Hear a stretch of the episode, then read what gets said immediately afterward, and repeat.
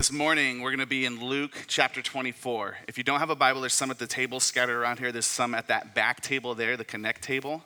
If I haven't met you yet, uh, there's a few new faces here this morning. My name's Chris, and along with Wade, I get the joy of pastoring and equipping and serving this family, uh, this church here, this family of missional communities called Missio Dei, which is Latin for the mission of God. Uh, that we believe that God is and has been on this mission of bringing healing and restoration and renewal and resurrection to the world. And not only is he on this mission, but he actually chooses to partner with humanity, those who he made in his image. He has called us to join him in that work. And we now, recipients of that mission, those of us who have found new life and resurrection in Jesus, get to join in that work of sharing that with the world around us. So that's who we are, that's what we believe, and that's really what today is all about, and that's what every day is all about.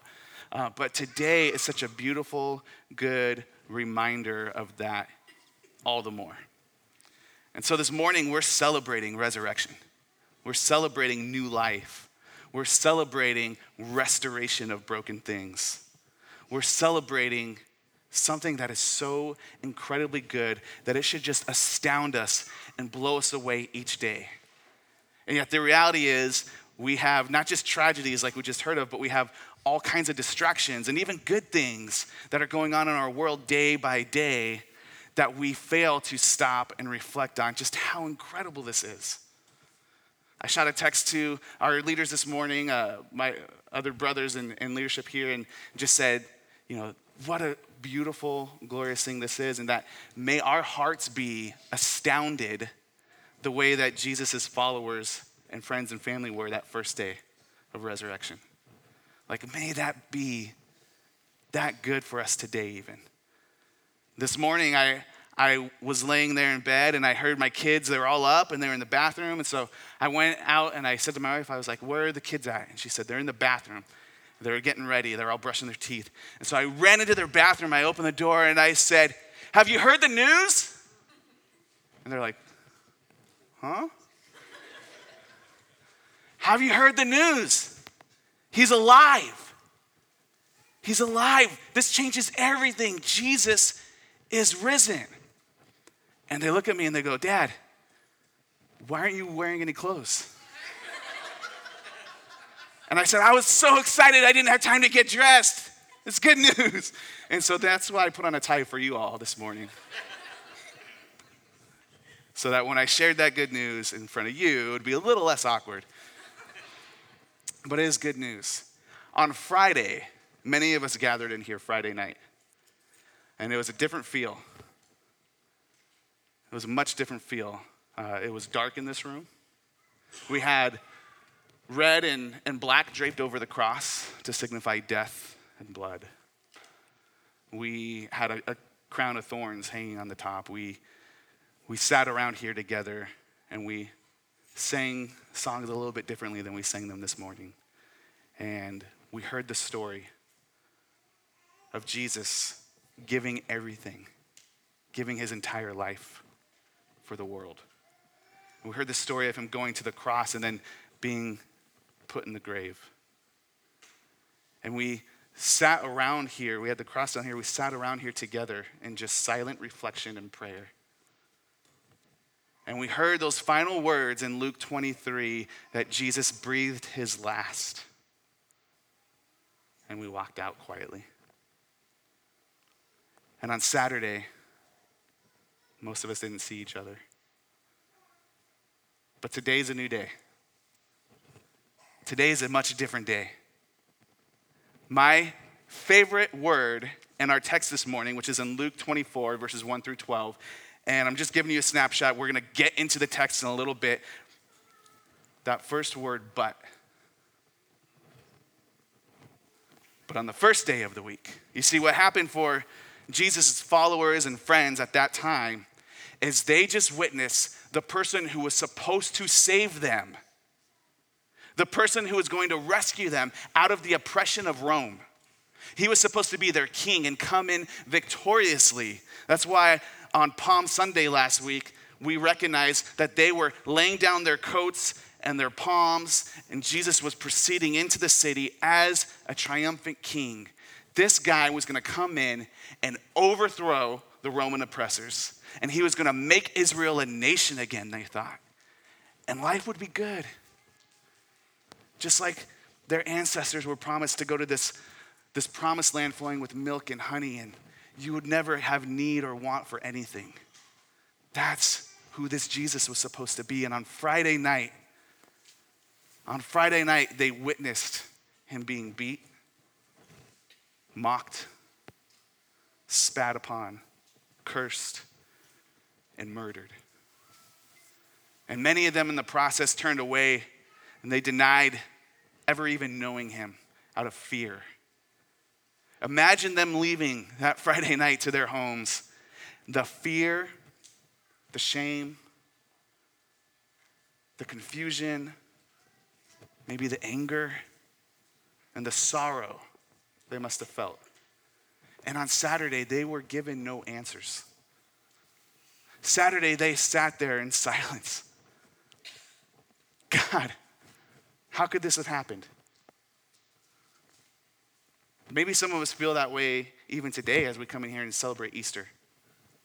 Uh, maybe it's a, it's a much different situation that is causing those same questions and those same feelings to stir up within your own heart and your own thoughts. But perhaps some of you are sitting here going, God, what, what is going on? Where are you? Why are you allowing this? And you feel like you have no answers. But on the first day of the week, Jesus went to his death on Friday. Saturday was the Sabbath. Saturday was a day of rest where they laid Jesus to rest in the grave. And Sunday was a new day for a new week. And not only did it change everything for those people, but it was a moment in history, as Bethany read earlier this morning, that changed everything for the entire world, for all of the cosmos. All of the universe has been changed because of that one moment. Something took place on that Sunday that changed everything, that made these men and women who were afraid and full of shame and guilt and doubt even the men who denied ever knowing Jesus, suddenly were risking their very lives to tell people what had happened. Have you heard the good news? Did you hear? He's alive. And they went out boldly telling people. Peter, the guy who denied him three times in one day, went out preaching to thousands of people that this Jesus is not only who he says he was, but he has conquered death and sin and Satan, and he has made the way for you and I to be made new and whole again, to restore us into relationship with God, and to be the people we were created to be. That's good news. What changed to make him so bold in that? What was different this time? If you were here with us last week, you, you heard Wade talk about this. There were lots of people who came to claim to be this rescuing king Israel was waiting for. Uh, Wade talked about one of them, one of the more famous ones, Judah Maccabee. But listen, there were several, and we don't know most of their names. Why do we know Jesus's? Why do we have brothers and sisters being attacked in Sri Lanka for a faith in the same Jesus we're worshiping this morning? What changed? Because those other men, they came in and they had this procession into the city too as a victorious king. And they went into the temple like Jesus did, and they cleansed out the temple. And they, they had this toe to toe, face to face confrontation with the oppressors of God's people. And like Jesus, they were put to death for it. But unlike Jesus, they stayed in that grave. The resurrection changes everything. Suddenly, everything Jesus claimed must be true. Suddenly, everything Jesus claimed has far more power than it seemed to have before. I think Easter, family, should be the greatest day of our year, even more so than Christmas.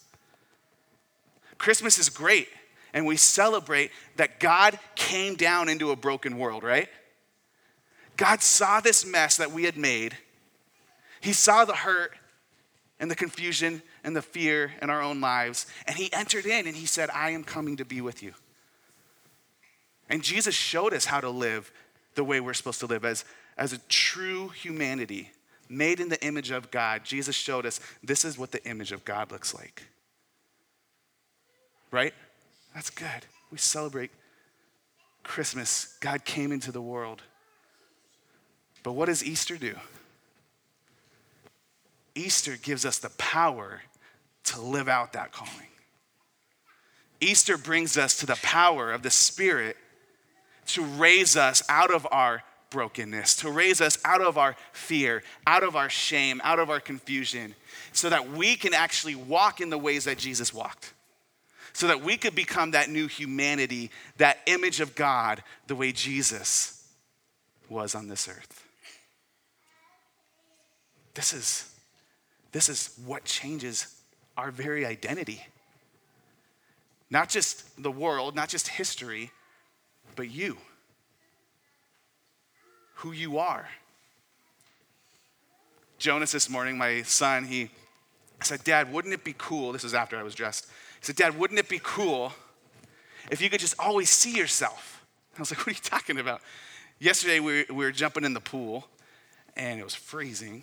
Uh, but we were trying to see how big were our splashes. And he was like, you know, like when we were jumping in the pool, like you could see how big your own splash was. Like if you had like a drone maybe flying over you all the time and it let you see yourself. And so like you could see how big your splash was when you're walking down the street. You could like see how you're walking and like correct your posture. And I was like, who thinks of this stuff? My 10 year old son does apparently. I, I think, like, isn't that we're all trying to see ourselves a little bit better? We're all trying to, to understand ourselves a little bit more. I, I think all of the world is looking for that. Like, who am I? What is my identity? And we're searching in all kinds of places to find meaning for that, to define what our identity is. And you guys, it's found this morning. It's found that morning that the tomb was empty. It's found that morning that death was no more.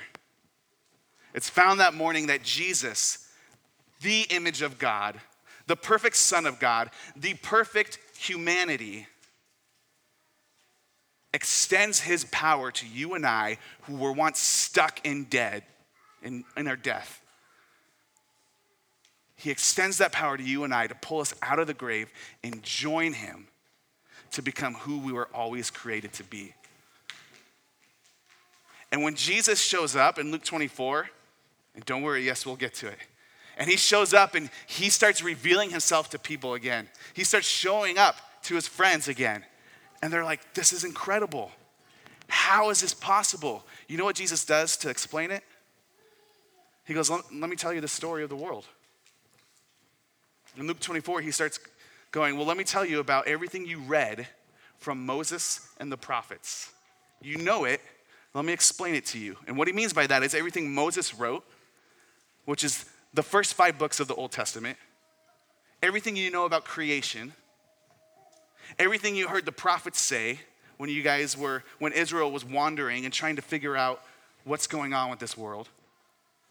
And all of it was pointing to me. And so I think it's fitting for us to do the same this morning. Like, if we're going to understand the resurrection in light of Good Friday, if we're going to understand celebration, and we're, we're going to celebrate afterwards with a barbecue, with baptisms, and if we're going to understand celebration in light of the brokenness and the tragedies of this world, we got to know what story we're living in, right?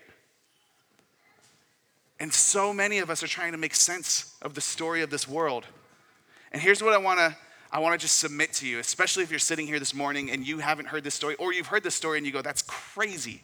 You guys worship a guy who supposedly came back to life thousands of years ago? It does sound crazy. I just want to say with you, like, yeah, it sounds insane, right? But life is crazy. And when I look around and I see how this body pumps blood and takes in oxygen, and my brain tells my hands to do this right now. And like, that's insane to me. I don't understand it. And then how this life could join with that life, and three more unique persons come out of that. It astounds me when I see the plants and how they give oxygen and food to the insects that give food to the animals that like this ecosystem and how it works perfectly together and how the sun perfectly orbits or the earth perfectly orbits around the sun just the right way like that's all insane you guys i can't comprehend it and so our options are our options are either we do what most of americans do today and we just try to push it out of our heads because it's too much and we just live for right now and let me tell you, that's probably the most insane thing. With the beauty and the wonderment of life all around us, that we're just thinking about what we're gonna do for fun, what we're gonna eat for our next meal, when we're gonna go see the Avengers when it comes out. Like, we're, what Instagram post we're gonna make next, right? That's insane. That's one option. Or you can choose to find a story to explain all this. And one story looks at the physical world and tries to make sense in a rational, scientific, logical explanation, which, when you really strip it down, doesn't sound that rational, scientific, and logical that things just collided and somehow we're here, right? That takes faith too. I want you to know that. Or we look for a hope in something else. Like we recognize it can't just be this physical world. There's got to be something else. There's got to be something more. There's got to be something after. And we start looking to all these different religions, and a lot of them sound crazy too. So you can either look for an explanation for this physical world, or you can go, I'm going to remove myself from that and look for an explanation for a spiritual world that's going to last longer and I want to tell us this morning that this story is the only story that makes sense of both, that brings them together. Because they were never meant to be separate. And it makes sense of the brokenness of this physical world and the hope of something to come. And it brings them together. And it makes sense of the hurt that you feel, even right now, as you reflect down what happened this week and the hope that we have found in Jesus and the resurrection. And it brings them together. It's the only story that offers that. And so, what I want us to hear as I share this story, and the quickest way I can do it, is that yes, it sounds insane because it's so far beyond what we can imagine. And yet, that it's a good story. Like, I want you to hear this story and go, if I don't believe that's true, like, man, I wish it was. That's a good story. And it's the only story that can make sense of it all. And so when Jesus reveals himself to his friends, and he starts telling them from the beginning, this is what happened. And I don't know exactly what Jesus' words were. It says that he, he started to reveal to them everything that happened from the books Moses wrote through the prophets till now. And so I'm going to do my best to do that in short form. I'm sure not nearly as well as Jesus did. But the way that that happened, the way that the story works, is that there is a God who created all things. That things didn't smash together and just happen by accident, that there is someone who was intentional about it, who designed it, who had thought for it, but also care for it. There is a, a God who created all things for him, by him, and through him and was there and present. And that as God created all things, He created one creature to stand out from the rest. Humanity was to be a representative of God Himself, made in His image, showing the rest of creation what God Himself is like. And so God makes man and woman, and they're His, his partners in a way. Like, all of this I made, but I'm giving you control over it, and I'm letting you enjoy it all. So go enjoy it. There's just one thing I want you to trust me. Trust me for all things life. I gave life to you. Will you trust me for life? If you choose not to trust me, the natural consequence will be death. And so that's how the story starts. But the story is filled with a lot of buts. But the man and the woman chose not to trust God, and they chose to define life for themselves outside of Him.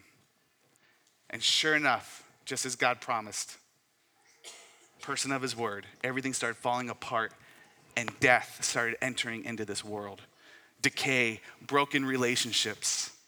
But God gave them a promise that one day He would send someone to make it all right again. He would send someone to fix what they had broken and to rescue them from their rebellion, to restore them back into relationship with Himself, to resurrect what had been dead. And so God's people move forward and they, they're holding on to this promise and they tell their children about it and their children's children and their children's children's children. And this community is developed over time of people holding out for this promise of God. But all the while, they also forget it from time to time. And they keep looking for other things to meet their immediate gratification while they're waiting for this future hope. Yeah, yeah, we, we know one day there will be a resurrection, but right now, this seems to satisfy me. Does that sound familiar to any of us in here? Do we live our lives that way? And so you have years and years and generations and generations of this continuing. But God continues to send people to bring his word to them, to bring his promise to them, to put it at the forefront of their minds, to remind them who he is and how he's in control and how one day he will restore all things. But they continue to choose to rebel against him. And eventually, there's just silence. 400 years, they don't hear this promise from God coming from the prophets again. 400 years, they're wondering, as Jesus' friends did on that Saturday, what is going on? Where are you, God? Why are you allowing this to happen? But one day, one day, God breaks in and he enters into the world. Because all along, he had seen them, he had heard them, he heard their cries, he knew their concerns, he knew their hurts. He heard them and he came. And Christmas comes. Jesus enters into the world, and he does show us how to live as true humanity. And he goes around doing these remarkable things that only God could do. Showing this perfect partnership that once existed and was supposed to still exist between God and humanity Son of God, Son of man, Jesus, fully both. That's what true humanity looks like. Loving your neighbor, loving your God, feeding those who are in need, clothing those who are in need, speaking good news to those who need to hear it caring for the poor and the oppressed. He goes around performing miracles and loving people, sitting down at tables with people and eating with the people that nobody else wanted to eat with, the outcasts of society, restoring community and relationship with others, healing the sick, letting those who couldn't walk before get up and walk those who couldn't see before open their eyes and see. And even bringing people who were dead and buried back into life as a picture of what he was going to do finally and fully. One story of that occurs actually right before Jesus' final week on this earth. Right before we started celebrating Holy Week, where Jesus enters on Palm Sunday into Jerusalem as a triumphant king. And he goes and enters the temple and cleanses it, and he starts having these discussions and debates with the religious leaders, and they decide, we don't like this, and they start planning to kill him. Just a week before that week, Jesus gets news of a friend of his who had passed away. Think about how remarkable that is that this is the Son of God, this is the creator of all things himself, who has chosen to enter into this world and into our brokenness. And he has friends here. He makes friends with people like you and I. And if you know the story, if you've heard the story about this friend of his named Lazarus, you know what's coming. Jesus gets word that Lazarus has passed away. And he goes, No, no, no, he's just sleeping. And everyone's like, You're crazy. And so Jesus waits intentionally for a while before he goes to go visit him, so that in Jewish custom, if he's dead three days, he's really dead. You know it. He's not getting up. And Jesus gets there and he meets Lazarus' sisters. He meets his other friends, Mary and Martha. And he hears them say, If you were here, maybe he would have lived because we've seen you do some amazing stuff, Jesus. But you're too late. He's already dead and they're, they're mourning. And Jesus knows, just like if you've heard this story, you know what's going to happen next. But Jesus still weeps with them. The God who entered into our brokenness, he enters into that moment of brokenness with them. He knows full well he's gonna, with a word, say, Lazarus, get up, and he's gonna have life again. He's gonna have air filling his lungs again. And yet, Jesus weeps. And that doesn't mean like he had a little sniffle, a little teary eye. He lost it over the brokenness of death. This is not the way it's supposed to be. I had to do a funeral a few weeks ago for a 21 year old girl. And I don't know if she knew Jesus. I didn't know her. I knew some of her family members. And there was a lot of people there. I don't know if they, how many of them knew Jesus. And I was thinking, what hope do I have to give them? And I think, like Jesus, like, hey, how do you make sense of death and brokenness and a hope? You, you do it in the story. Let me tell you the story. And so I got to tell the story. And I got to share this story. You're mourning right now in the midst of loss and death. And I want you to know you have a God who sees and hears and weeps with you. Whatever you're struggling through right now, Jesus weeps over that brokenness with you. But then he goes and in his power, he raises Lazarus out of that grave, out of that death. Lazarus has life again. And they throw a party as I think is fitting, right? Like this person was dead, he's now alive. That's amazing. Let's have a dinner party and invite everybody we know and tell them about this.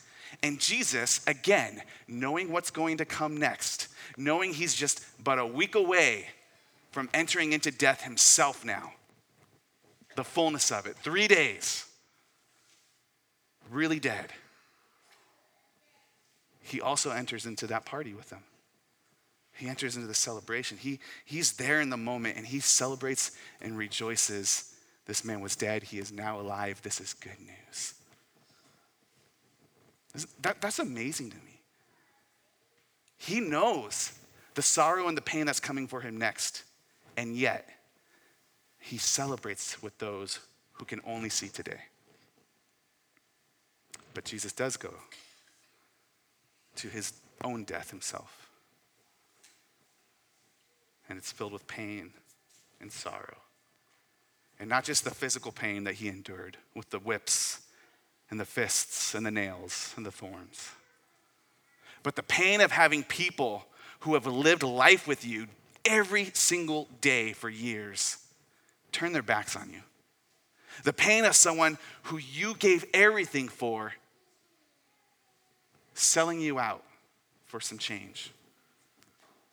The pain of the very people he came to fulfill this promise for, this promise that one day there would be one to come and set all things right, mocking him, spitting on him. The pain of feeling like this union he had with his father for all of eternity, he was suffering the loss of that. But Turn with me to Luke 24, verses 1 through 12. Hebrews tells us it was joy that was set before him that he endured the cross. Luke 24 says this, but on the first day of the week, listen to how many statements there are like this. This was happening, but.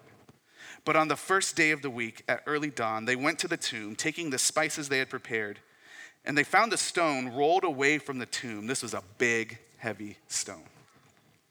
But when they went in, they did not find the body of the Lord Jesus. While they were perplexed about this, behold, two men stood by them in dazzling apparel.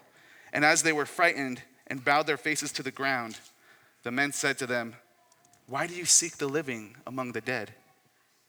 He is not here, but has risen.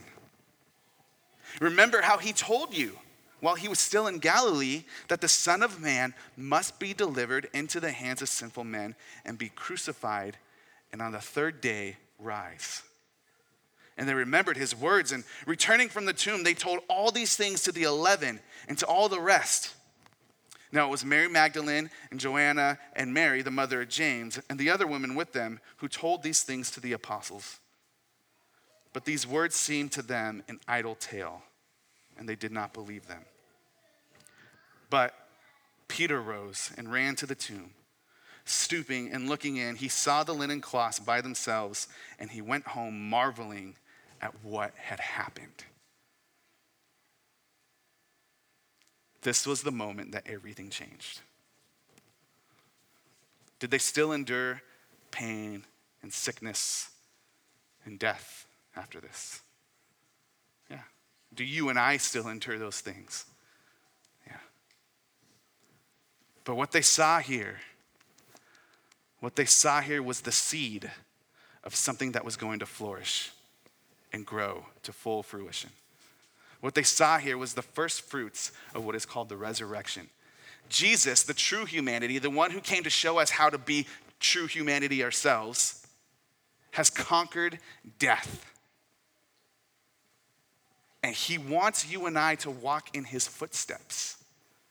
So much so that in 50 days from this moment, he would send the very power he did this with, his own spirit, to enter into those people who believed him, that they too would have the power to overcome death. That's the power Peter had to go out and preach to thousands when he was scared just a few days ago. It was when the Spirit entered into them. We celebrate Easter on one day and we, we do an egg hunt and all those things, and it's fun, but we forget that actually there's a whole season of it in the church calendar. Just like Christmas. We, we celebrate Christmas that one day. All right, we're done. Let's throw the wrapping paper away, wait for those toys to break. Right, but there's a whole season of Advent leading up to it. There's a whole season of Lent leading up to Easter. But did you know there's a whole season called Easter Tide after this that leads us up to the day of Pentecost? That's the day when the Spirit enters into God's people the church receive the gift that Jesus promised the Father giving his Spirit that we can now live resurrected lives too. That we, you and I, walking in the footsteps of Jesus, can be that new humanity. That even in the midst of whatever brokenness you're dealing with, not only do you have a hope for the future, but it's a hope that says, I hear you and I see you in the hurt even now. It's a comfort from the Spirit that allows us to endure. It's a peace from God that we share with other people. It's a perseverance that can only be empowered through His strength. And it's a hope and a joy that will never fade away. Because all the other things, all the hurts and the brokenness, those will fade. but what lasts is the joy of God. And so, for the joy that was before Jesus, he was fully submersed into death. He was baptized into death. Did you know that's what that word means? It doesn't mean dunking in water, it means being immersed in something. Jesus was baptized. He talks about this. He, he, he talks about his death using the same words he talked about in the days of Noah when the earth was baptized and immersed in water. that he had his own baptism to go to, and it was going into the grave. But because he is also fully immersed in the power of God, in the Holy Spirit, he rose out victorious. 50 days later. Church, could we maybe celebrate Easter tide this year? Could we not just use one day of celebrating resurrection, but can we like look forward to? Could we spend 50 days longer than our 40 days of Lent of lamenting and sorrow and sin and fasting? 50 days of feasting? There's a feast coming. That's the end of the story. Jesus is returning. He is returning, and we will live with him forever, and there will be a great feast, a party, a celebration. Like at the end of when Lazarus was raised, they threw a party. There's going to be a much greater party when we are resurrected and sitting alongside Jesus, the first resurrected, living eternally with him. So, in 50 days from this moment, the church is baptized with the Holy Spirit, immersed with who the Holy Spirit is, completely clothed in Him and empowered by Him and they go out and they say, This is available for you too. And now we have people in Sri Lanka, we have people in Brazil, we have people in Thailand, in India, in South America, all over the States. Thousands of years later,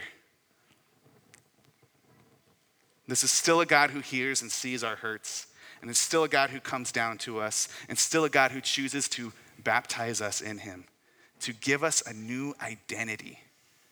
You know, Matthew chooses to end his recounting of the gospel by sharing how Jesus comes and he says, I want you now to baptize other.